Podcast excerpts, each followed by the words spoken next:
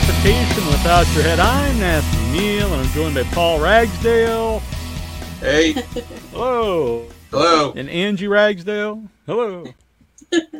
And uh, the creators of Murdercise, which I yes. has a lot of buzz right now. People are very excited about it. Yeah, we're so glad. Uh, everyone's been getting a lot of positive feedback, so really happy about that. Yeah. And it's uh, streaming exclusively right now on uh, New Village Video, which I'm a big fan of. Very cool people run it. And it's yeah. nice. Uh, in, totally independent from Understand. They really uh, uh, give a lot back to the, the filmmakers. Yes, exactly. Uh, yeah, we love working with them. Love working with Larry. Uh, like you said, independent platform. Definitely supports independent filmmakers. And you can rent it for only three bucks. You know, it's yeah. great. Great deal. Yeah, so there's no need to go out there and and uh, and and uh, you know pirate it. You can you can afford three bucks to watch. Yeah, it. come on. Yeah, even get a group of people. Everyone can chip in fifty cents and, and watch. Uh, yeah, charge admission, exactly, popcorn, exactly. wherever you want. Exactly right. Now you also did have a premiere. Uh, what was that like to watch with a bunch of people? Oh, that was great. I that's mean, so that's the true test, you know, of a movie is to watch it with an audience, you know, and especially an audience that doesn't have anything to do with it, like not just the cast and crew, you know, but like actual paying audience members. And um, so that was great. And, you know, this is the uh, first time we had got a premiere at the State Theater, which is like a local historic theater in our, in our hometown.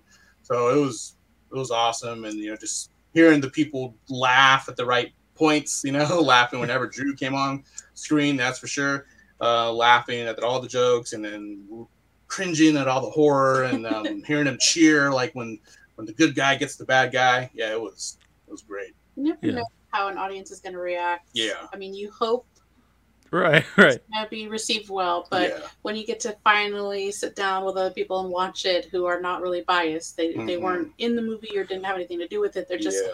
an audience. It's there for entertainment. And when they get it and they have a great time, it's always like, whoa. Okay. Yeah, okay. As you said, you're obviously your friends, they're probably not going to say, wow, that really sucked. Uh, you know, they're so you can never really tell like if they say, oh yeah, that was really good or you yeah. know.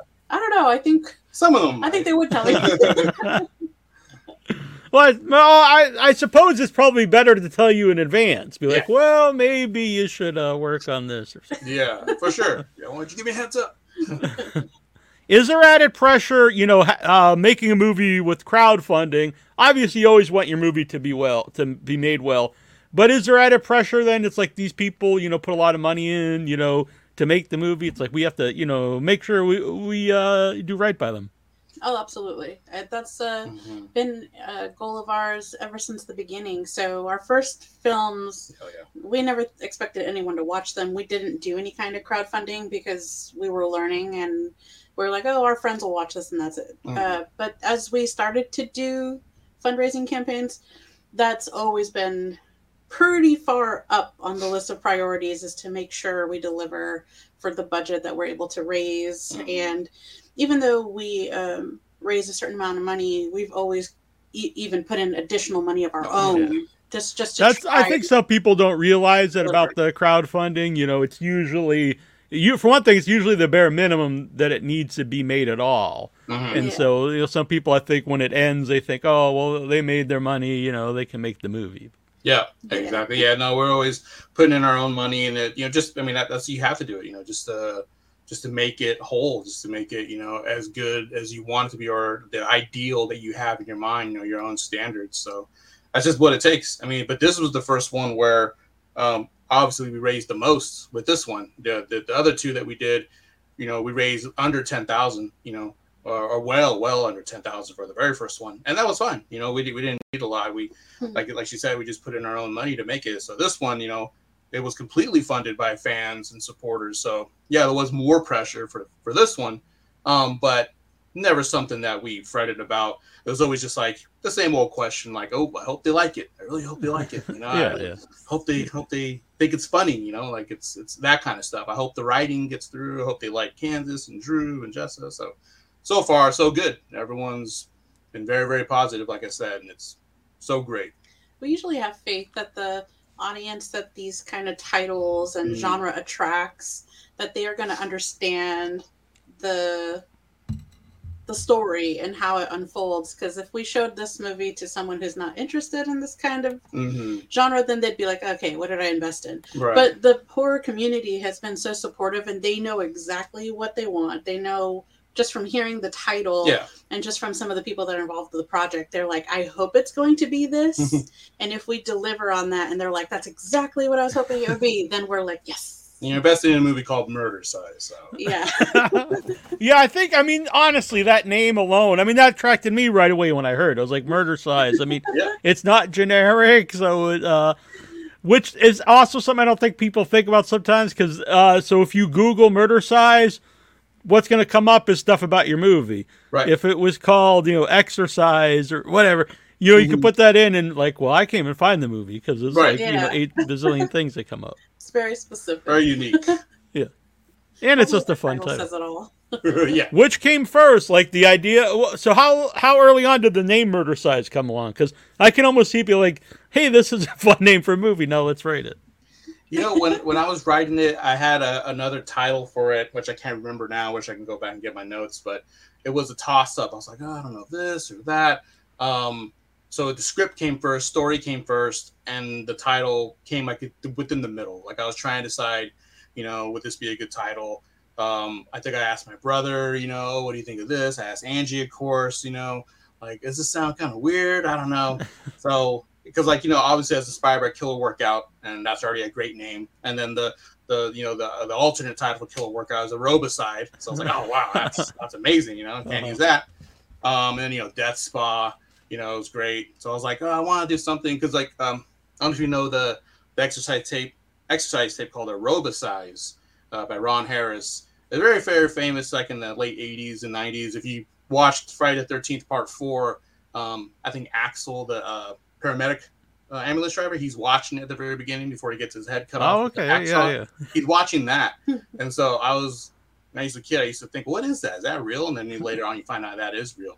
So I was like, oh, well, that'd be cool if, uh, you know, there's a movie about people making that type of a workout video, very sleazy, very exploitive, you know, purely softcore um, video. So I was like, okay, aerobicide, that's kind of my, my shining, my, my North Star or whatever. So I'll just, you know, murder, so you know, just kind of put the two together, so it just kind of worked out that way. So it, it came a little bit later, had the story first. Yeah.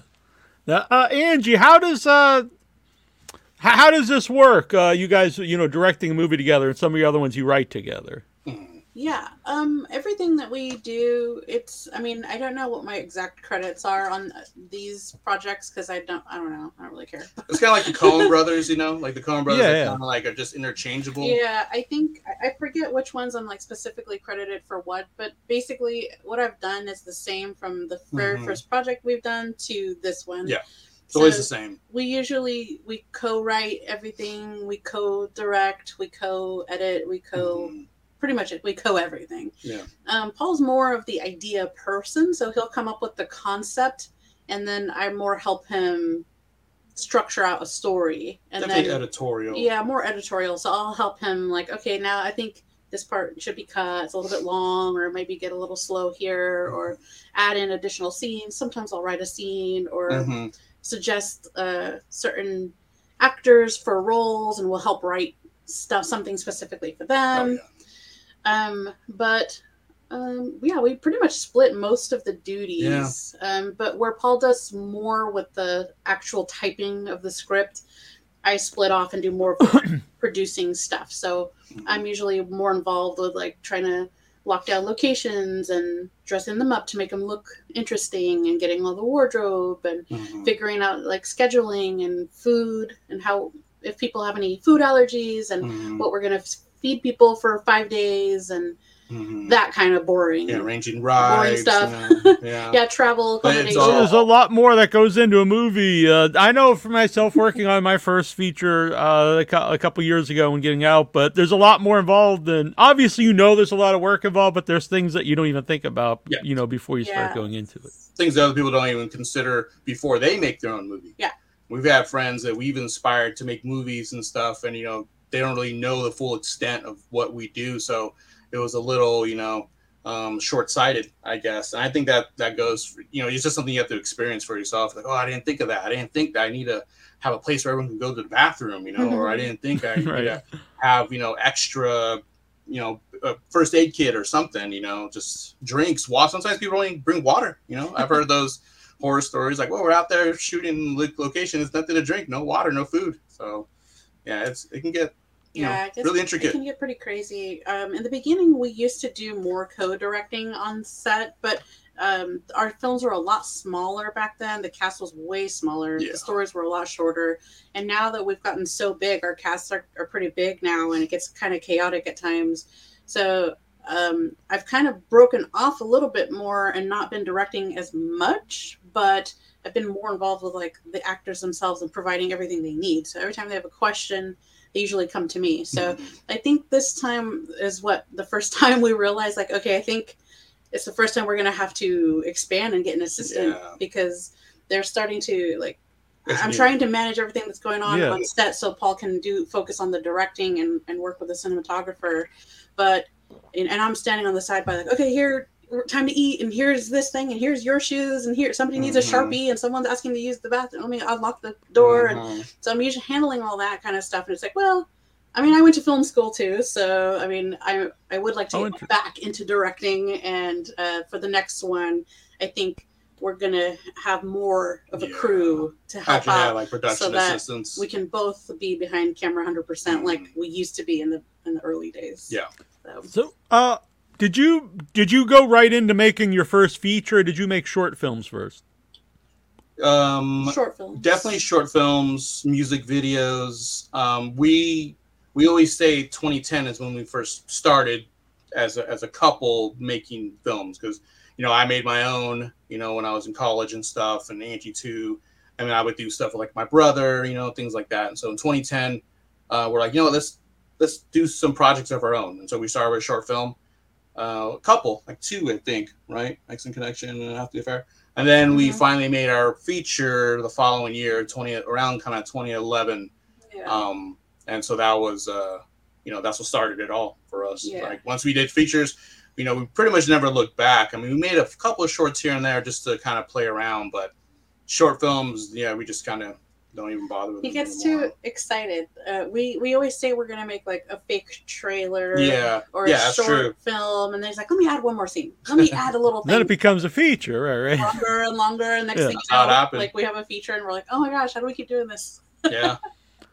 Well, uh, it also brings up the because uh, sometimes it almost costs as much to make a short as it would yeah. to be a feature, and then also what do you do with the short after? Yeah. Um, there's not as many platforms. You really can't sell like a Blu-ray or physical release of a short, but you know, a feature, you know, you can. Yeah, exactly. Exactly. Plus we've never fundraised for any kind of, any of our short things, no. but like you said, some of the short films we've done have been pretty pricey just because of the, the concept. It involved a lot of props and a lot of specific Costumes. costuming and a lot of special effects work that you had to get, you know, purchases of that were unexpected. And, then we're like, "Why? This is crazy. Why don't we just keep focusing on feature?" And I and I really can't make a really short film. Like the short film we made was like thirty minutes. So it's like yeah, that wasn't even another short. thirty minutes. It would be yeah. a feature. So what's the point? Right, right. Uh, uh, speaking of uh, wardrobes and costumes, uh, you know, finding all these very colorful spandex and, mm-hmm. and stuff that fit the era. Like, uh, how, uh, what what is involved in that? Oh my gosh, I wardrobe. The costuming of the movies is my favorite thing, probably. I love it so much, especially when there's Mine something um, you can see it all come together. Yeah, you get to see it come to come life. To life. Um, it's it's so um, specific for the movies that we've done recently. They've been eighties inspired. So mm-hmm. the last three features we did were eighties inspired, and there was a lot of specific wardrobe and hair that went into it, particularly with Murdercise because it is about aerobics. Mm. So for that, um, I think the tendency for people is to run to Amazon or, you know, something very like something ob- that's put together, obvious, you know, but sometimes. For me, I prefer to look for something that you wouldn't just be able to go into Target and, and buy it. I, mm-hmm. I like, like a thrift find, store or something. Yeah, so a lot of it is thrifting, and um, there online were thrifting some too. online thrifting, like eBay or what? The... Yeah, yeah mm-hmm. eBay. There's some vintage shops on Etsy that I mm-hmm. shopped on, and um, just one of a kind pieces, and just just basically just find a lot of vintage clothes. There's some vintage shops too that we like to go to in San Francisco that yeah. have really good stuff. Um, but I like to find vintage if I can, and um, otherwise. The process takes quite a while because it's like sometimes you'll find like the top that looks really cool, right, right. and then later you'll find the pants or mm-hmm. the the shoes or whatever. So it's kind of like building a character over time. At but, least I think with Murdercise um, that would work too, because the contrasting colors I think uh, you know actually work for, for something like that. Yeah, and don't get me wrong, some of the stuff like I, some of the stuff is from Amazon, but uh-huh. uh, it's not the primary place that I go to. I like to yeah. find stuff that's very specific. It's unique. So that yeah. when you see the characters, it just kind of imprints. Then it looks more like it was made at the time as opposed to something made now to look like that time. Right. Yes, exactly. Right. Yeah, exactly. It's not faux eighties. Like, you know, Amazon's a good place to get headbands and leg warmers and stuff. But, like, to get their shoes, I actually did go on eBay and try to find real, you know, old school Reeboks. And I was yeah. able to find them. I mean, it took a while. I yeah. kept having to check back, check back, see if there was something in this girl's size or in her size. So, yeah, yeah it was quite a process, but... Really fun. Yeah, it was a lot of fun. And uh, what do you do with them? With them all afterwards? Previously, um, for Streets of Vengeance, we kept all mm-hmm. the clothes, um, and there's lots of reasons why. But for the last two projects, we did a Indiegogo, which raised a lot of money. And for Slasher Party, we one of the perks was that you would get a prop from the movie or mm-hmm. something from the movie. So mm-hmm. we started including a lot of the pieces of wardrobe that were some of the bigger characters um, into the into the packages. So mm-hmm. people got to some of the main characters' clothes and they were like, "Whoa, this is crazy!" So that's mm-hmm. like the blood slashers on yeah. it. And then for this movie, uh, before we even had a chance to acknowledge it or offer it as a perk, somebody in particular asked for all the costumes. They they wanted to buy them up front. Like claim them. They're mm-hmm. like, I want every person's outfit up front. That's I, wild. Can, I, can I have it autographed by them? And we're yeah. just like, okay, you got the money. Great. yeah. Um, some of the wardrobe from previous films I have. If there's some pieces that like I feel sentimental yeah, of course. attachment to, I'll keep them. But um, otherwise, uh, it's getting kind of piled up. There's a lot. Yeah. There's a lot from all the projects we've done. So I'm like, okay, yeah. I gotta let go yeah. of some of the stuff. And for Murder Sizes. It's it's hard to let go, but some super fan uh, purchased everything in advance, so I had to not let myself get attached to them yeah. this time. are are there any things that pop up that you don't think about beforehand? Like, oh, we can't, we got to avoid filming this because it's not really from the era, or you know, we have to find something that you know f- fits the eighties. Yeah, uh, we tried to be really cautious about it. So for Murdercise, it's supposed to be set in the eighties, but we're not. We'll do our best, but yeah, yeah. we are independent, and our crew was four people. It's me, mm-hmm. Paul, the cinematographer, and audio person, mm-hmm. and that's it. There's nobody else that's like watching out for that stuff. So I know there's bound to be something that slipped in there somewhere, and I'm sure... And I, I think fans of the movie aren't necessarily looking for realism, and that's not a knock on Murdercise. I mean, if you're watching Murdercise, you're, you know, yeah. you're looking We're for probably, the blood and the boobs, probably. Yeah, yeah, exactly. And, and I think the movie was self-contained enough where we didn't venture outside too, very often, so we didn't have that risk of yeah, it's only modern like a, cars a couple car, and, right. and modern buildings, cell phones, yeah, stuff like that. Yeah, those are the things we tend to avoid if we're trying to make it like a period piece. Mm-hmm. We'll avoid like buildings and cars and electronics and stuff like that. So even with cell phones stuff, ruin movies anyway because it's yeah. always like they can really just does. call somebody and this movie's over, right? Or the, or, all right, it's done. Exactly. Or there's always some kind of shoehorn, re- crazy reason why everyone's phone's taken away or doesn't work. Right. Yeah, exactly. And yeah, it, it, it's usually like, oh, wow, that doesn't make any sense at all. But I guess, you know. Exactly. Yeah.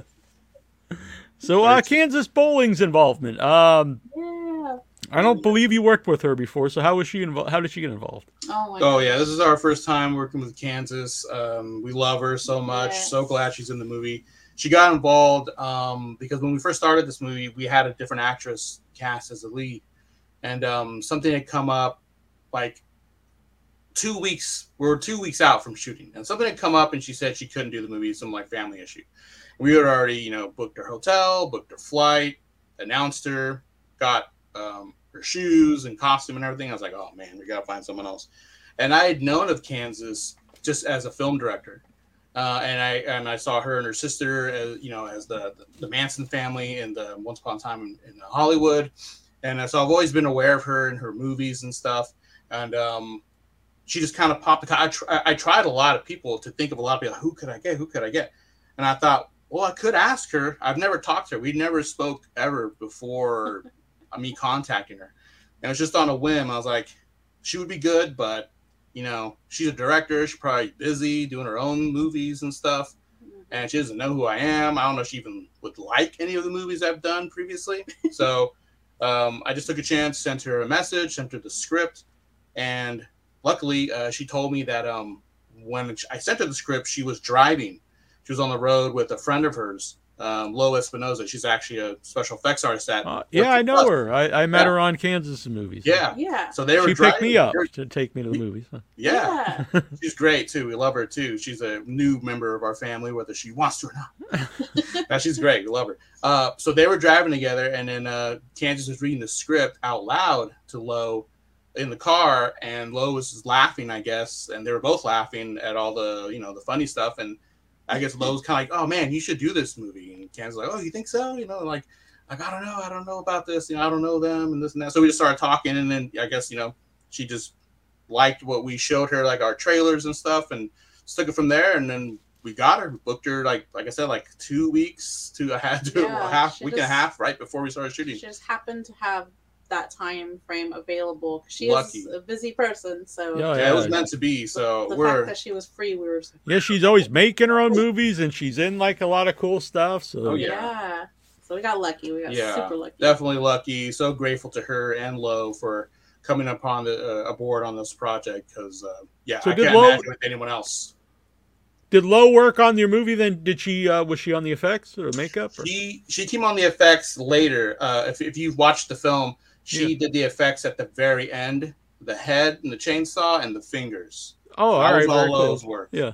Yeah. So we're, oh man. Yeah. That was, that was so great. Great to yeah. shoot. Uh, the, the audience lost their minds when they saw that scene.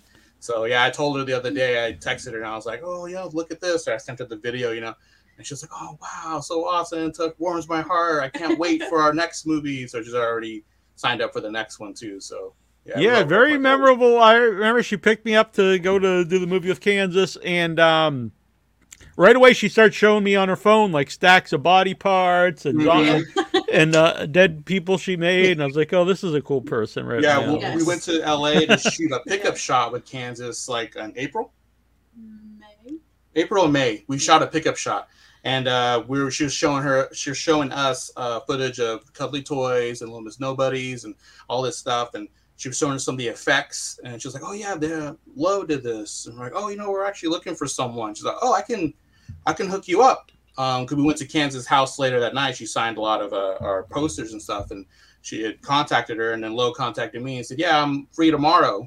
So we the next day we went to go see Lo at her studio. We saw all of her dead, our body parts everywhere, and in, in, in her in her workspace and everything, and it was it was so cool just to yeah. see it up front. And, uh, yeah, she was like, yeah, look at this, this torso and this burnt-up face and this mole man over here. It was uh, quite a sight. Yeah. Well, that's awesome, because I, I I really liked her a lot, and I, I like you guys, so it's nice to see when people you like are working together. So yeah, cool. yeah, it was great. It was a great connection that Kansas did. It was I know. awesome. We've made great so reference. many new friends on this project. It's been so rewarding yes. to, to to see how many new friends we've made. It's like, wow. People that we definitely know we want to come back so amazing. for the next one. So. Yeah, from doing the show and then myself, like doing just a little bit of things I've done, but you see that uh, people get their own little communities, yeah. and uh, I want to say clique because I think that has like a, a negative, like yeah. ter- you know, we call it but, family. Yeah, and it's like, and then they, you know, they all start. They always like all that you. They'll work together on their future stuff, and I like to see yes. that. Yeah, I love that. Yeah, I built a little film family, and now it's starting to expand. And so. yes, I love it. So along those lines, um, for your returning uh, actresses um, and actors. Do you specifically write for them? Like when you're when you were writing Murdercise, did you have some of them in mind? Definitely. For most of the people, we specifically wrote for them. Mm-hmm. Um, someone like Nina, who we've worked with before, she's uh, one of our favorite collaborators at this point, and yeah, we love uh, her. She's a local girl from here in our hometown, and um, she's amazing in person. She's the bad girl, mm-hmm. the mafia princess, and uh, we just love working with her so much that now at this point we're like, okay, well, we're writing her into everything we do, yeah. and she's in mind up front when we're mm-hmm. when we're writing the story. Same with Drew, we're pretty much dragging him along in anything we do, and we're he's writing very, stuff for he's him. He's very entertaining anytime he pops up on screen. Exactly, he's easy to write for. And now mm-hmm. that we've met uh, Jessa, Flux, and Kansas, if they'll have us, we're gonna write with them in mind. Mm-hmm. And uh, there's quite a bit of people that we do keep in mind. Very few roles do we have up in the air that we're like, oh, I'm not sure. We'll we'll think about it and see who's interested. Yeah. Um, but for the most part, we do write with a lot of people in mind. Yeah, because like for this one, a lot of people that were in Murdercise, I wanted to carry over to the next one. But when I wrote the next one, I didn't have them in mind because I didn't really know them. I didn't know Jessa. I didn't know Kansas. I didn't know. I mean, I knew Drew. So Drew, I wrote in mind. Um, but Adriana, she's also someone we worked with the first time yeah. um, in Murdercise. And, we um, yeah, we loved her so much that we want to work with her again. So it helps when you do have someone in mind, because then you can hear their voice in your head as you write their dialogue. And that really helps. It makes writing really fast when, when you have a voice in your head already. Yeah. Yeah. Yeah. And uh, uh, Drew, he's in triple Xmas coming up too, right? Yeah, uh, James Dean. Uh, James Dean. Yeah, yeah, I had him on the show for that. It was. A, I'm really looking forward to it. And uh, yeah, yeah, Jess is in there too. Oh, cool. Yeah, yeah, yeah, Drew's hilarious. He's got some great dance moves in the movie, Drew. Oh yeah, you know, gets down. Oh, uh, yeah, he he did that one scene, uh, his little aerobic scene uh, late at night, and we we're like, oh man, he had he had the energy. He was going. Like, we're at the. It was like the last shot of the night. Everyone's tired. But he brought it. And it was like, oh man. Oh yeah. I get a real kick out of the scene where he comes in and out of the door, and he's yeah. in his dress clothes, like not yeah. street clothes, and then he's in the aerobic clothes yeah. when he comes in, and then vice versa. Yeah. Oh yeah, yeah, dude, uh, he's no, so awesome. The cast was already gone at that point, so even they didn't know that that was going to yeah. be the movie. It was so. a surprise, and, we, and Drew wanted to keep it a surprise too. Like, no, we're not going to share any footage or anything from this because it'll just be a surprise for when people watch the mm-hmm. movie. yeah, yeah. By the way, just I want everyone to know I rented it myself from New Village Video. So oh, thank you, oh, thank yeah. you. It's a great website, and it's I'm not just saying it because I like Larry and Tara and you guys. You know, it's a really cool website, and uh, and everything plays really well off there. It's crystal clear. Awesome, yay! Yeah. Cool. And I, I also like Brian Hurd in the movie. Yeah, uh, yeah. another just entertaining person. Just as soon as you see him. Yo, yeah, yeah, G- he's yeah. hilarious. Brian as Gino, yeah, he was perfect. He was like one part Joe Pesci, one part Lou Costello. He's just such a great comedic actor. Yeah, so we worked with him before as well, and uh, he can he can bring it. He's oh, yeah. got a lot of characters in there. Yeah, he's so, so creative. He's a very creative guy. Yeah, he's always bring awesome. in uh, improv and ideas and stuff with him. Yeah, he's from here in our hometown mm-hmm. as well, so it's always mm-hmm. nice to collab with a local mm-hmm. talent. So you'd worked with Ginger Lynn before. Uh, how did that come about? And I assume it must have been a good experience that she's uh, in, you know, few, in, in more than one film. Yeah, this was our third project with her. Yeah. Um, I don't know how we got so lucky. Uh, she's considered us friends at this point, mm-hmm. which is so crazy. But we've actually Very stayed honored. the night at her house, and we've gone to dinners together. Mm-hmm. And I mean, like I said, we've done three movies together. But it all just started from... She made us a blanket. Yeah, she knits. She knits. Well, that's pretty wild. I think that's good bragging rights. I have a, a oh, yeah. knitted blanket. For knitted me. as a blanket. She's, she's amazing. She's like the sweetest person. Yeah, we, we got to work with her on Streets of Vengeance. We had never mm-hmm. met before, but she was available. Um, we again, it's one of those things where we just shot our shot and just wanted to see. Let's just see what happens. Just sent her an email. We'll see. Maybe she'll say a, no. And a trailer, because we had already started shooting Streets of Vengeance. We were like in the. And the last stages were like doing about pickup shots, and we're like, you know what, we have enough time, enough room to add to the story and flesh it out a little bit. And um, yeah, I sent her, I just sent her an email because I saw a, a trailer, not trailer, an interview that she had done, and saying that she was up for, you know, working in independent movies. And I thought, well, let's just try it, and sent it to her, and then she responded back and wanted to talk on the phone and discuss the movie, and it just that yeah. started from there. It worked it was, out. It was surreal. Streets of Vengeance was the first movie we did a fundraising campaign for, and we were pretty new to the scene, so we didn't raise that much money, but um, she told us her fee, and we were just like, who cares? We'll we'll pay that out of our own pocket. We just want to work with her so bad. Mm-hmm. So we made it work. Um, we did try to keep it super short just because, you know, every yeah. day is an additional dollar Excellent. amount. Yeah, yeah. Yeah, but we're like, okay, we'll work it out. If she flies into San Francisco, mm-hmm. we get her a hotel, we shoot that night, and she goes back the next day. It's like one day. We could keep it to one mm-hmm. day. So we were really strategic in the scheduling of it all so we could get her here and get her home without spending too much of her time and without exceeding like some crazy budget. But yeah. she enjoyed the process so much that she was like, I'm just, I'm in. Like, whatever you guys do going forward, like, I'm I'm down. I had a great time. You guys are great. Mm-hmm. And even from Slasher Party, where when we took her to Pine, Pinecrest with us, and we all stayed at the cabin. Mm-hmm. Um, again, at this point, I feel like she's one of those people we're dragging along for everything we do. Yeah. If they'll have us, we're going to put them in there put somewhere. Her in everything. Yeah, yeah. exactly. Well, that's a good thing. To, you know. Yeah. yeah. So I just want to mention Slasher Party, and um, I think another one he moves are on uh, on Tubi for people yeah. who haven't checked them out. You can check Streets them out. Streets of Vengeance. Yeah. Yeah. Mm-hmm. A single mile? Yeah, Cinco de Mayo is also on Tubi as well. So you can get uh, three of our movies are on Tubi. You can see the progression from uh, shooting on mini D V tape uh, to digital. Uh, yeah, I'm a big fan of Tubi. Lots of lots of hidden gems on Tubi. Uh, yeah. I know some people you got ads, but if you're gonna get all these free movies, you can put up with yeah. a, a couple minutes of ads. You know, you yeah. got classics. I mean, Death Spa, Killer Workout. They're both on Tubi. So once Murdercise gets on there, you can yeah. have yourself a triple uh, aerobics slasher.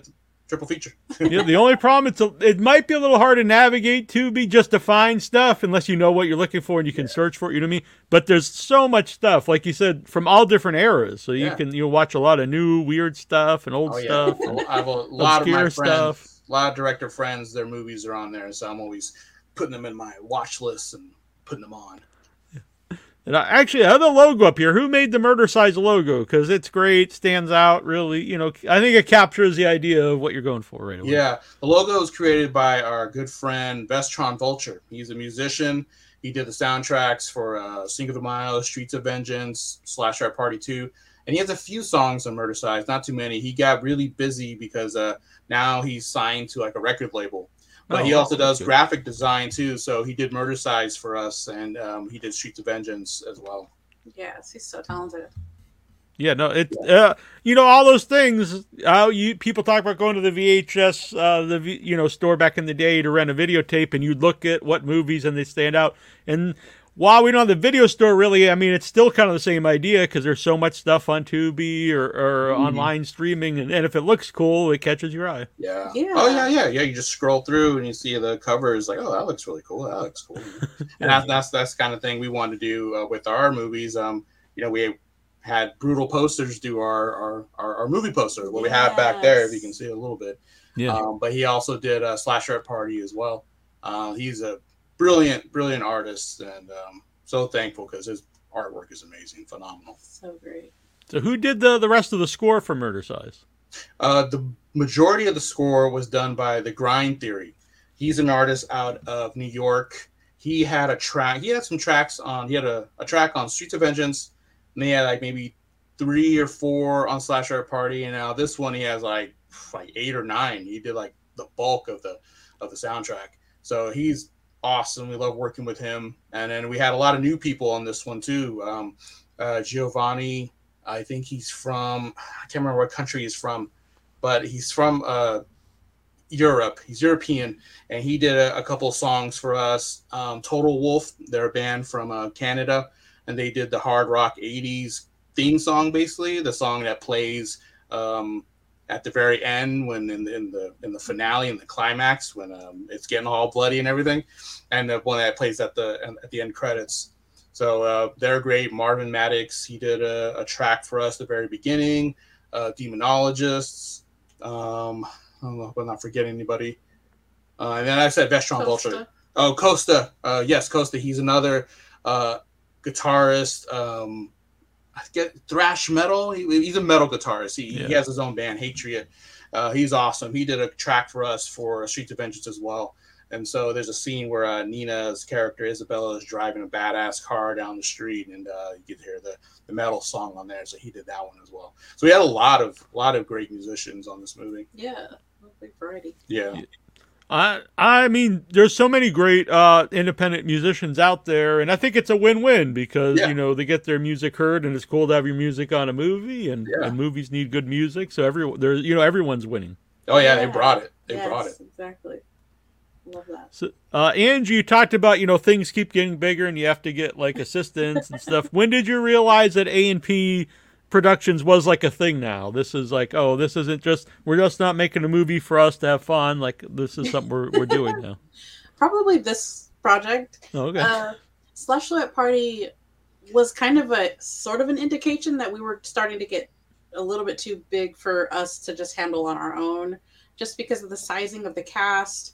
The fact that we had such a big cast, we had to break it off in locations because we shot in Pinecrest. So we had to rent a second cabin so people can stay in over there. And we were kind of secluded. We were about two hours away from a city. So we had to take meal, like days worth of meals, days worth of supplies, days worth of everything that we were going to need to shoot pretty much around the clock. Yeah. And all the meals had to be cooked, you know. So there was a lot that went into the planning of it. And then I happened to get sick like day one, and I was like, oh my gosh, I think we need to start having more backup in case something else happens, because mm-hmm. we are so used to being independent and like we can do it ourselves, like it's just us. Let's not yeah. add additional people to the roster, because then it's one more person that you have to account for and figure out like how are they going to get there, and let me get their duties figured out. And yeah.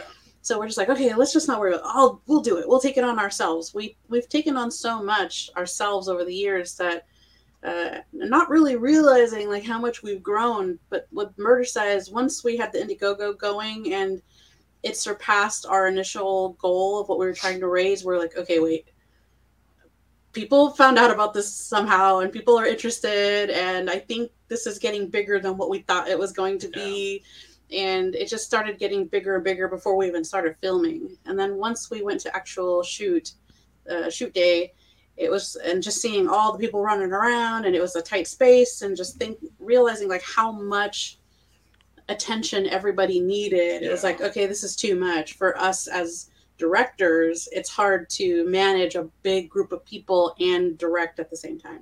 So this was, for the first time, was pretty eye-opening. It was like, okay, I pretty much... Uh, dug myself into a hole here, because normally I would ideally like to be next to the camera with Paul, and like we talk about shots and we talk about takes and what we want for the scene. But if I'm constantly being pulled off the set to be like, oh, I need a ride to this, or I need, I lost my hairband, or I lost, the, you're constantly being pulled to answer questions, and then I can't go back on set because they're they're filming, mm-hmm. so I can't interrupt mid shot. So then I'm kind of like, can I go back in there? Are they still? Are they still shooting?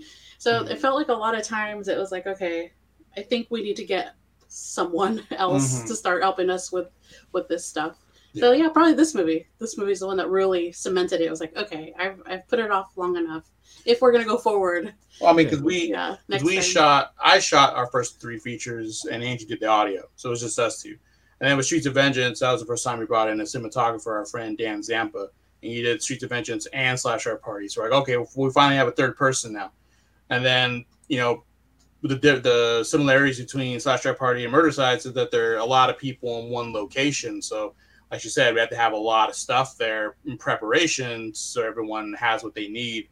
Um, so the other movies, we were able to pull it off with just a small crew, because they were just like little small things, you know, like, Streets of Vengeance, like, okay, we're going to shoot with, like, five girls at the strip club, and they kill someone. Then we're going to shoot with two of them in an alley, and they, they do a murder over here. And it was pretty manageable. Yeah, it's like piecemeal, you know, so it wasn't too bad. But and these these particular last two movies have been a challenge because ton of people all at the same time. Plus and you have to manage, like, you know, like, oh, are you okay? Are you okay? Are you doing yeah, all right? Yeah. You know, so a lot of that. So the next one probably won't be, it won't be a one location type of thing, but it'll still be pretty big, so yeah. we'll, we will definitely need someone. I think we've operated under the D I Y mentality for so long yeah. that it just never really hit us until this time around. Um, we don't have ego when it comes to uh, set. I know a lot of other, and this is not like to be like a diss to any of the other filmmakers mm-hmm. out there, but a lot of times directors can focus on like, I need a first assistant director, I need a guy to do the slate, and I need a script supervisor, and I need a second A D, and I need a guy with a walkie-talkie. And it's like, mm-hmm. we never even considered any of that. All I hear when I hear that stuff is like, that's additional people. That's another person to focus on. It sounds like yeah. slowing down. It's, yes, sounds slow. To, to us, that kind of stuff slowed us down. It's like, well, it would be nice to have all that, but do we really need it? Not really. We've been no. able to get by without that stuff for so long. We're like, we'll just do it ourselves. We'll just do it ourselves. That's okay. It helps us go faster. Um, but this time around, yeah, this is the first time we're like, okay. And and it's so funny because we're talking like one person. We're talking about expanding by one person. We're right. like, okay, it's time. Because for Murdercise, you know, the first time I worked with the cinematographer Carlos Rodriguez, and uh, we actually had an audio person, his girlfriend Gabby Muro. She's she does audio, so. And in this case, we did have an, an extra person, and still wasn't really enough. So we need another person. So that's good. It's good. Uh, we're expanding, but it's, you know, a little too slow. We need to, we need to speed it up. Yeah. Finally, we need to get a crew. I think a lot of people are like, "Oh, how many people in your crew?" And for so many years, I was like, "This is the crew. It's just the two of us." It's literally A and P, right? Literally A and P. And then for the first time with Streets of Vengeance, it was like, "Okay, it's A and P and Dan, Dan Zappa, our cinematographer," and that that's how that was. Until Murdercise. Now it's A P and Gabby and, and Carlos. Mm-hmm. But even now going further, it's like, okay, it's got to be more than just four people. Yeah. Do yeah. we need a little bit more? Yeah. I had a question about the um, about the crowdfunding in in the part where, so you have people who who re- who record stuff like remotely to be in the movie, like your kills or or uh, you know, little videos you put in. Um, when you do that, like how much like information do you have to send to them to make sure they're actually, you know, be able to film something that is usable? And then the idea of actually adding that into the movie, is that ever hard to do? Uh, well, I mean, this is our first time doing that. And uh, everything that everyone sent was great. Um, I think they wanted more information than I gave. I was trying to be very loose because it is hard to, you know, get what you exactly want, but right. it was designed that way. It was designed to be very loose. I, I told them, okay, look, it's for, you know, a movie called The Coed Butcher. Um, you can either shoot yourself P O V, um, being like murdered by someone stalking you, or you can get, if you have another person, and do a third third person uh, view if you want. And some people did do that. Mostly though, it was the, you know, first person P O V, and that's fine because that's how I wanted it. And I was trying to take a uh, inspiration from the beginning of uh, Blowout, where they're doing that horror movie and the guy's just walking through the dorm and everything. So I was like, oh, so something like that. So that'd be very, very easy. You know, if you have a friend, use your iPhone, record you getting stabbed or, you know, on the floor screaming. I, and I also said, you know, if you can do blood, that'd be great. That'd be a lot better. If you can't, you know, that's okay. If it's just you screaming or if it's just you running away, that that's also fine. But a lot of people, you know, put a lot of effort it, into yeah. it. So yeah, yeah. very, very happy to see that. But that was not something that, like, you know, I was uh, I was uh, being strict about. There you wasn't. Know? I gave them a lot of freedom. Right. There wasn't much instruction to it. It was yeah. like, you have free run of it. Get crazy with it. And we yeah. were curious to see what people were going to do. Because, yeah. you know, everybody loves the idea of, like, getting killed on, on screen. They want that bloody. They want mm-hmm. their chance to die. Mm-hmm. Every time we make uh, one of these kind of movies and we, we're working on casting, they're like, can my person die? Because I want to die. Like, mm-hmm. so many people, like, that, they look forward to that. So yeah. to give that as a perk seemed pretty cool, and uh, to no, give it is, them, and it's yeah, it's really unique, and yeah. yeah, and to give them the freedom to do it however they would want to do it. So if they want to make a whole set piece and they want to get dressed up in something, mm-hmm. and if they want to put blood and special effects, they can. Yeah. If they want to keep it super simple, that's fine too. We yeah. just left it really open for them to do whatever. Yeah, and, th- whatever and thankfully, yeah, thankfully it was successful because uh, you know, it's not for everyone. It's not for every movie. I, I had a friend who did a, a filmmaker friend. He did a campaign because you like have to have a specific movie. idea, like what you yeah. said, it's going to be part of like this other movie within the yeah. movie. Yeah. And- yeah, you have to have an idea because I had a friend who wanted to do the same thing, and he asked me, "Hey, how should I do this?" And I was like, "Well, why, if it was me, I would do it like this." And I give him an idea. It's like, "Oh, that's perfect," you know. But sometimes, like, you know, you do it before you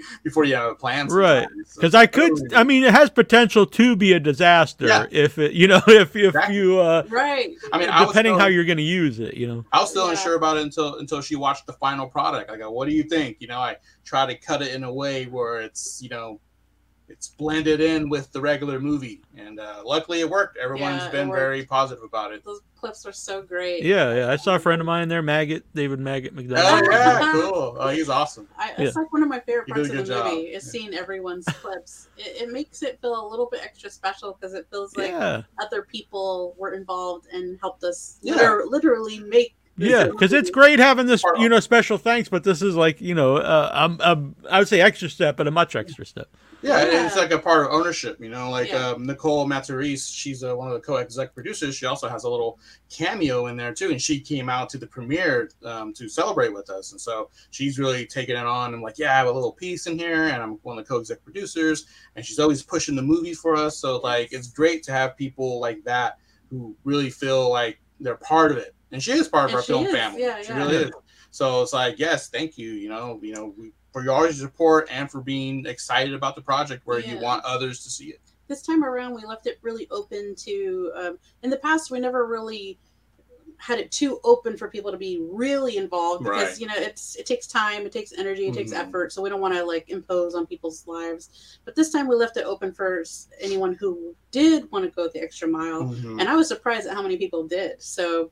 People wanted to do audio uh, special appearance cameos. Right. People wanted to do the, the movie clips. People mm-hmm. wanted to be executive producer. They wanted their names on the poster mm-hmm. and in the title credits. And we're like, oh, oh, okay, great. If people want to be that involved, I we welcome it. Yeah, I, I love that when people feel like, yes, this is now my movie too. Mm-hmm. I'm investing in this. I'm submitting a clip for this. I'm showing up to the premiere. Mm-hmm. We love that because uh, that's kind of the whole point of these independent films is just to expand, make friends, mm-hmm. have yeah. a community. We all support each other and just have a good time. Yeah. Uh, along those lines, is that kind of the, because I saw you guys submit it to the Genre Blast. And since you already have, you know, you have the Blu-ray coming out, which we'll talk about, and you have streaming and you go to Tubi. And mm-hmm. so you already have, you know, distribution. Uh, so is that the idea behind going to the festivals is to uh, interact with people and watch the movie with uh, with more people? We've not gone to any festivals yet, mm-hmm. but it's definitely on our wish list. The problem. So I mean, is that the reason you submitted in the first place? Uh, the reason you submitted in the first place is because um, I, I the guys that run it, you know, we're, we're good friends, you know, they're very good supporters and they wanted to have like its own like Virginia premiere. So I was like, okay, okay. yeah, I would, I would love to send it there. You know, I don't really send to too many festivals because I really haven't had too much luck with festivals. It always gets declined. Uh, any, any movie I send, every movie gets declined. So I'm like, okay, well, I guess no one wants to see it. So That's this one, this was the first and only festival I sent it to. Um, so it's like, well, you know, why am I going to waste money on uh, festivals that don't want it when sure. uh, we should just do our own screenings and um, send out links so people can watch it in their home and then, you know, get it onto, you know, Tubi and Amazon. Um, so, but that, if any convention or festival wanted us to screen it, yeah, screen it, we'd definitely be open to it. Well, not because you're here. It seems like a movie that would do well, you know, with the festival audience because it's uh, it's a kind of movie that would be interactive and, and fun yeah. to watch with people. Yeah, I would love to. I would love to have more. So we're gonna actually going to have a, a second screening here in our hometown, Modesto, at the State Theater again on October twelfth, um, which is really cool because they, they want to do it again, which is, um, you know, it, it was pretty successful, you know, at least in our eye. And it, um, for you guys personally, if you get there, that's a great way to, you know, meet other film, you know, yeah. film directors and film people. And I, that's how I get involved in, you know, besides just uh, doing the show is, you know, doing some movies is just going to the film festivals and, you know, if people like you, you know, they want to work with you. It's fun. Yeah, it's so fun. In the past, we never really focused on um, film festivals because in, in the past, the, the main goal was for someone, directors looking for distribution opportunities. Mm-hmm. Right. That's why I brought it up because, you know, yeah. usually if you already have the distribution, you know, they might not think of festivals. So I was kind of just wondering, you know, what was the thought there? Yeah, the, right. yeah. The thought was there is just to get more eyes on it and just to, just to screen it, just to screen yeah. it, and just because I know uh, I have a, I have a lot of film friends that will be there, and I do want to I do want to try and make it. You know, if we always our our intention is always to see if we can get out there. You know, but sometimes things come up. Yeah. Um. So we I definitely may want be there. To. So so hopefully it all works out. Oh, sweet. Yeah. We we want to. We definitely want to. Yeah, I've but, always heard great things about Genre Blast. I've actually never been to it, so I would I would be excited to go. That would be amazing. Yeah, because uh, Christopher Bickle, he's a he's a friend of ours, and I love his movies. and he was there at the the previous ones. I was like, damn, I want to go, you know, meet him face to face so we actually hang out and talk. You know, there's Ian Hirschberger too. You know, there's a lot of guys out there that I would like to meet. Yeah. On our wish list for sure. Yeah, yeah, and it's fun to watch all a bunch of movies that you know you might not see for another year pop up, and yeah. It's been bittersweet. Sometimes I've seen like great stuff that I've never seen again anywhere, and it's like, mm. oh, it's cool, I got to see it, but then like it's kind of like, oh, it's too bad that it never you know found a platform anywhere oh, else. Yeah, yeah, yeah. Great especially with shorts, because a lot of the shorts is not there's a very limited platform for them to go after you know the festival. Right. Yeah. I think a lot of people end up having to upload on YouTube. Right. Yeah. Yeah. And then, and then it's, you know, it's hard to find that unless you just happen to run across it, or maybe you know the person who made it or something. Right. A lot of things just kind of fly under the radar. Yeah, yeah for exactly. Sure. So, uh, and then the Blu-ray is coming out in September. Uh, yeah, around that time. Around uh, right now, I'm finishing up the behind-the-scenes featurette, which is like, longer than the movie right now. It seems like it's like two hours or something. I think that's how it usually goes. Yeah. Those tons and tons of uh, pictures and videos that we got from the making of the movie. They're just so funny and everything. So I'm putting that together. I pretty much, I think I finished it last night. So um, once that's completely done, finalized, I'm going to make the Blu-ray I S O file um, and then send it to our um, the replicator and then get a test copy and then see if it's good. And if it's good, then I'll put in the order. And then once I get them all in, I'll start shipping out the Indiegogo perks. And usually that takes about, you know, from the, the test to the to the final, usually about like a month or so. So that's why I said like September. Around yeah. I, mean, I just saw it was, but yeah, I didn't, yeah. I didn't want to say it's like, it's like, no, no, uh, no that's right. And I've been telling people September because I pretty much, I think it's around, it's going to be around that time just, just because of just the, in case something. Yeah. Yeah. So, yeah. yeah. So yeah, this fall awesome. Or winterish. Yeah. yeah. Basically fall. yeah.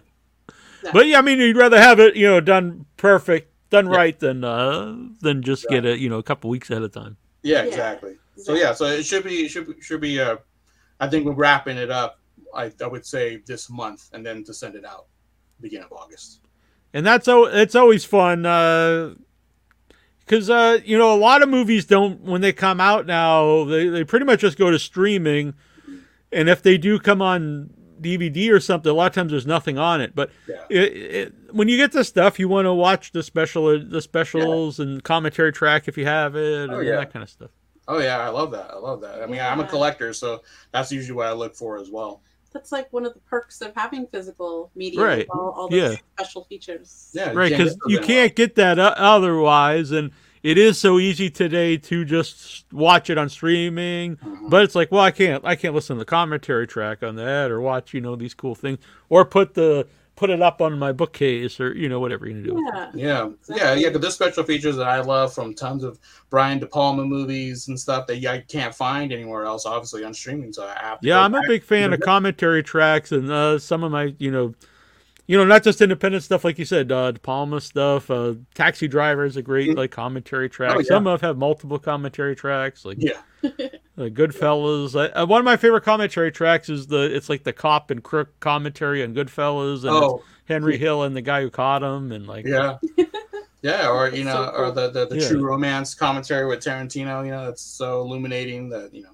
I think someone actually did upload on YouTube, though. I think someone someone put that up there. But. And uh, you mentioned you went to film school. Like, I have a lot of friends who didn't go to film school, and they said they learned how to, to part of, like, their learning experience was listening to commentary tracks. Yeah. Yeah. I mean, technically, I went to film school, but, I mean, I people ask us all the time, like, is it worth it? Should I do it? Yeah, it and comes up a lot. For me personally, I don't I won't speak for Paul, but for me personally, I didn't learn anything in film school. It was a total waste of time and money. I mean, the only thing that I got out of it was meeting Paul and meeting some friends. Well, that's so good. That's good. Yeah. That was right. the big takeaway for me. But I didn't even, the class was so many people. The teacher had a whole bunch of other classes they were teaching, so they couldn't really focus on that specific class. And it, there was a limited amount of equipment. So if you could even get your hands on a camera, I didn't touch mm. a camera the entire time I was there. yeah. So I basically had to borrow something to make my class project at the end of the semester when you have to turn in a film. I, I didn't, I was like, how am I even going to do this? I didn't learn anything in class. Uh, mm. They just put us in front of a T V and had us watch basically films with commentary, and it was like, I could have done this on my own. Right, like, that's what I just said, yeah. I learned more from just going out with a camera mm-hmm. and messing around and figuring it out on my own. Mm-hmm. I, I didn't really learn anything in films. Of course, that's also the school that I went to, so obviously there's schools out there where you get what you pay for, so the more you yeah. invest in a big legit school, the more they teach you with with it. Yeah, then not everyone, you know, can do that, and uh but right. you know, I would never tell anyone, like you said, not to go to film school or go to school of any kind, but a lot of people on the show have, you know, the, most of them say they learned, you know, being on set with, with other movies. Yeah, I think the thing that should be, uh, it should be seen as a pro. It should be optimistic that you don't need film school to make movies anymore. Everyone has the ability now with with the phones, having the technology that we have. You can record a movie on your cell phone. You can edit it on your cell phone. Mm-hmm. Everything on the internet, you can meet Uh, musicians, you can meet actors through social media across the place, you can book their flights, everything that you need to do for a film. Even with YouTube, you can look up, how do I do this, and teach yourself through YouTube videos. Mm-hmm. So there, now more than ever, anyone can have the opportunity to be an independent film director. So it's not only reserved for the people who have thousands of dollars to invest to go to U C L A or mm-hmm. whatever film school they want to go to. You don't have to be rich to be a filmmaker. You can just start really small like we did and learn as you go. And yeah, I think the problem, or the, the, the upside of film school, is that it's a it's a structure that forces you to, to do it. Because, you know, if you're not in film school, then you have all the time in the world to do something. Well, that's usually, you know, a bad you know, recipe where you do nothing. Because right. there's nothing forcing you to do it. There's no deadline. There's no grade. There's there's nothing. There's no I'm people around you. There's no students yeah. to like encourage you. And in film school, you learn how to meet a deadline, and you learn how to work with restrictions. And the most important thing, you learn that, you know, you're not Stanley Kubrick. You know, you're, you're because when you're thinking about the movie in your mind, you know, you think about all these great things you want to do, and then when you actually try to make it, uh, it's like, oh fuck, I don't know how to do this. Like, I can't do that. So. You have to do that. Like, that's a necessary uh, evil, or necessary, you know, you got to make a bad movie, you know, but, you know, but it's fun, you know, you got to have fun with it, but you got to just realize that you're not, you know, Quentin Tarantino, and just make something, and then you'll see, okay, well, you know, yeah, that wasn't that good, but, you know, the next one will be better. And, you know, and you just want to try and get better at the next one. So that's the good thing about film school, is that you can have people um, just like you, and you guys are kind of like either in competition, if that spurs you, or if it's support, you know, you meet friends like I did, um, then that's great. But like, it's, it's, it's the structure, you know, it, it forces you to, to do something, to make it and to complete it. I think completion is like, you know, really, you know, like a, a, a, I'm not talked about, it's not talked about enough. Like, you know, obviously you got to complete a movie before you can watch it. But I know a lot of people that want to be filmmakers, and they do it, and then they don't complete it, you know? So it's like, uh, it's easy to start. Wasted. It's hard. Right. And then it's not even just your own time. If other people involved, you know, they've wasted their time too. Yes. Yep. Or people's money too, because yes. they, they right. were crowdfunded and, and they didn't make right. it. Right. And that's why for the first nightmare se- for several years, we didn't even think about asking for a penny, because we're like, we need to make sure we know how to make a movie, yeah. that we can finish it, and that we could deliver on what we say we're going to do, yeah. because there's no way I'm going to ask somebody for a dollar if I, I don't even know what I'm doing. Yeah. So we took our time and really took our first years to suck and yeah. and tinker with our ideas, and we're like, oh my gosh, yeah. I hope nobody sees this one. yeah. Yeah, and that's the beauty of school. No one's going to see it. Right, exactly. Like, you guys watch at the end of the, the school year. Yeah. Exactly, but that's how you how you learn. I think a lot of people have this like dreamy mentality, this fantasy of like their first film is going to be a masterpiece. It's mm. going to be Martin Scorsese's level, and right. you quickly realize yeah. like, well, without you need a lot. Yeah. A lot goes and, into those movies to make then, it happen. And they get discouraged now because they put a lot of effort in something, when really they what they really should have did is not put so much pressure and effort on their first thing, and just experiment, you know, because you get discouraged when you put your heart and soul into something and it doesn't turn out good. Is it the odds are just against you? That's not going to turn out good. It's a lot hard. It's hard, harder than people think it is. Yeah. yeah. Right. And that's, I think that's, you know, like they're doing the shorts first, and then, yeah. you know, working your way up to, uh, you know, doing a feature. And Yep. yeah. I think uh, even though it's harder than people think it is, I think it's also easier yeah. than people think it is. So yes, it's not as, as it's very deceptive. Well, right. Like you were saying, finishing something that seems like common sense, not only say common sense, but it seems like so basic, but yeah. if something's just in your head, that's, you know, it's just a thought. It's not necessarily yeah. anything. Right. Yes. It does seem like common sense, but surprisingly, yeah, there's a lot of, unfortunately, stories we've heard. Right. About people or people who, you just talk yourself out of it. Like, oh, I can't do this for X, for this reason, this reason, that reason. Yeah. But no, you don't know money, until you try it. You know. Exactly. When you're at an independent level, like we are, I mean, all everybody involved in our movies, including ourselves, we work regular day jobs. And uh, so we're working Monday through Friday, nine to five. Uh, people that we're working with have jobs. A lot of people we're working with also go to school mm-hmm. and have kids, and they are regular people who are trying to make this work. Mm-hmm. So it's super ob- uh, obvious that we're going to hit hurdles. You're going to hit uh, snags every step of the way, because that's just how things go. Mm-hmm. So if you're not able to adapt and be like, okay, I think I might have to move this shoot to this mm-hmm. date. And what about this day? If you just give up the first time you hit an obstacle, you will never finish your project. It's, it's, uh, to be expected that there will be problems yep. and being okay with like, it's okay, we can make it work. How mm-hmm. about we move this Dealing to this with the stress and we'll rewrite this part and keep going. Yeah. Being able to be flexible with it and, and yeah. just keep going. Think of solutions. Like you said, like, okay, let's rewrite this. Or let's cut that. Or let's just switch it over here. Like we do that in every movie, yeah. every movie. Yeah. Yeah. So, uh, for people who haven't watched it yet, go to uh, New Village Video. You can watch it now. Uh, yeah. Murdercise. It's only, only three, three bucks. bucks. Yep. Yeah, it's a sweet deal. yeah. Yeah, and then so that's the only place it's available for right now. So it will be, uh, like you mentioned, available on streaming and on Blu-ray more towards the end of August, beginning of September, around that time. And do you have Murdercise shirts available? You know what? We were going to make some, but we couldn't decide on a design. So no murder shot, more Murdercise shirts available right now.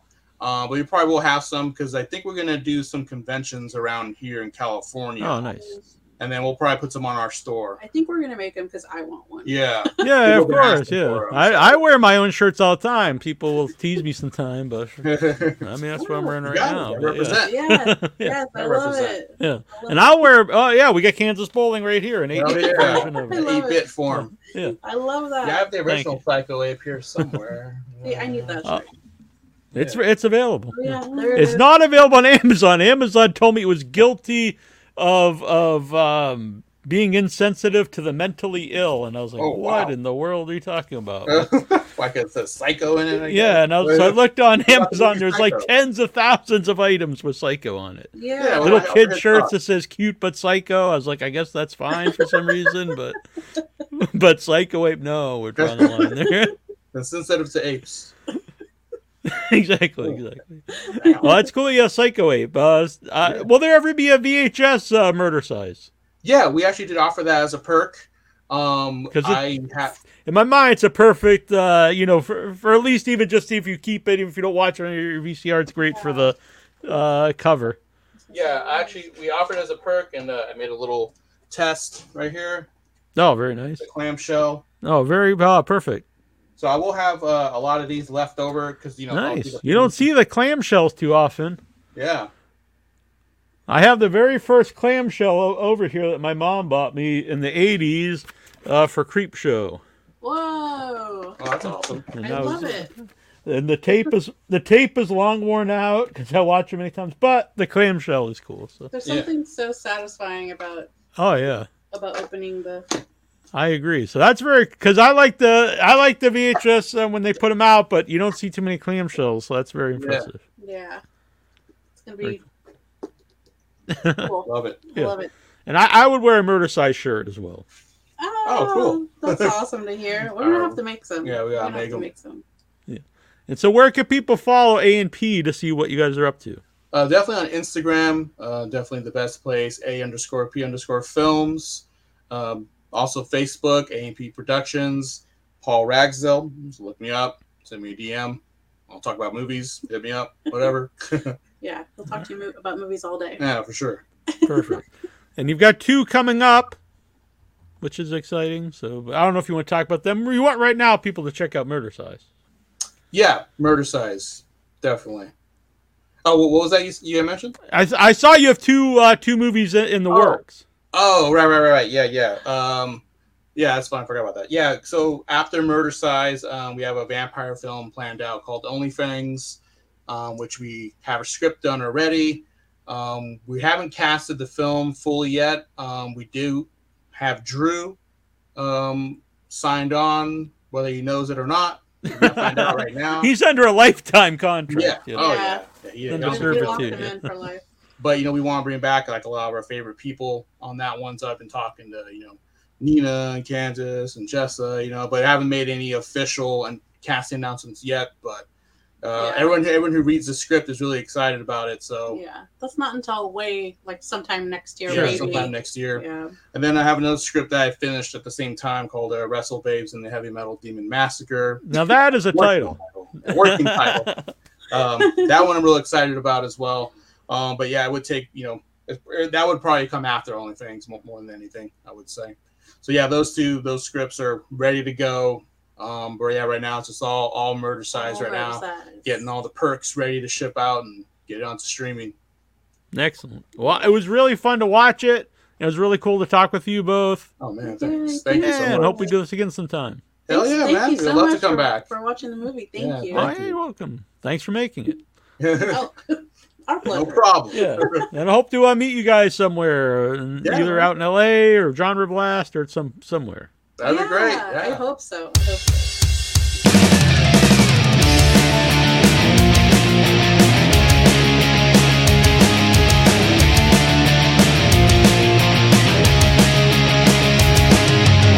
A vacation would be good, an abandoned cabin in the woods. I'll take the man archaeologist.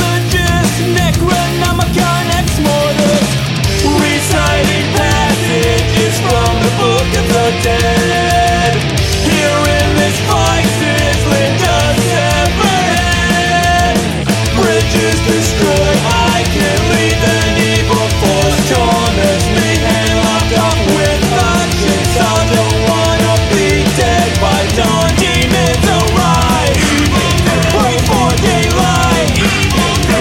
Will survive. Evil Dead. Join us tonight. Evil Dead. Evil Dead. The four creeks and the wall bleed. You bastards laugh hysterically. To my utmost displeasure, there's a deadite in the fruit cellar. They are the things that were and shall be. Again, a battle began to re-endemon. Lost pages have been retrieved, the incantations complete. Then a time portal sent me to thirteen hundred A D. Demons arise, pray for daylight. Who will survive? Join us tonight, Evil Dead.